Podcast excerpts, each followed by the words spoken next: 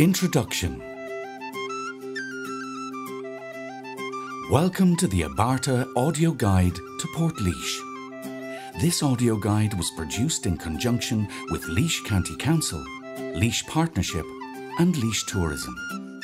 The audio guide is based on a heritage trail of the town developed by Laois Heritage Society with the support of the Heritage Council. Our audio guide will lead you through Portlaoise and will help you to discover the stories of some of the people who helped to shape the history of the town.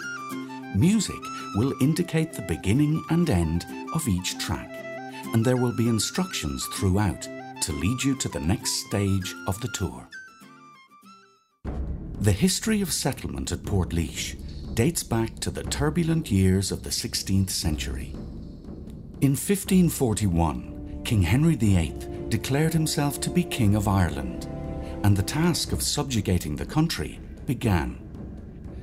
Crown appointed Lord Deputies asserted themselves against the Old English and Irish clans in the struggle for land ownership. Rebellion broke out across the country.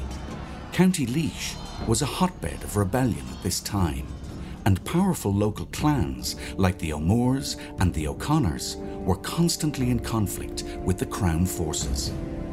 To maintain control of the region, in 1547 and 1548, Crown forces constructed two strong forts in the Midlands.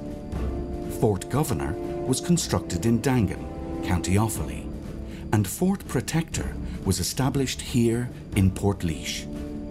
The forts were named after the Duke of Somerset, Edward Seymour, who was the brother in law to King Henry VIII and uncle to Henry's son, the future King Edward VI.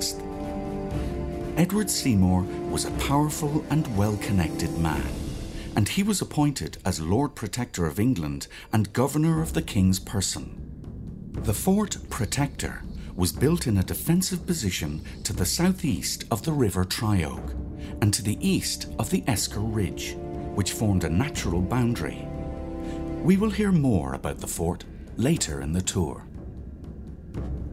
When King Edward VI died at just 15, his older sister Mary eventually seized the throne. She was a Catholic and began to reverse many of the Protestant reforms her father and brother had instigated. Fort Protector was renamed Maryborough to honour the new Queen, and Laois and Offaly became the first planted counties in Ireland, renamed as Queen's County and King's County. The plantation of Laois Offaly was the first Tudor colonial project it was also the most troublesome and difficult, leading to 18 insurrections against it over the next 60 years. The name Maryborough was used throughout the centuries until the War of Independence began in 1919. Maryborough was eventually changed to Port Portlaoise, which means Fort of Leeks in Irish. The county name was also changed from Queen's County to Laois. However, the name Maryborough remained in use for decades after this change, and if you listen closely as you walk through the town, you might hear Maryborough still uttered now and again.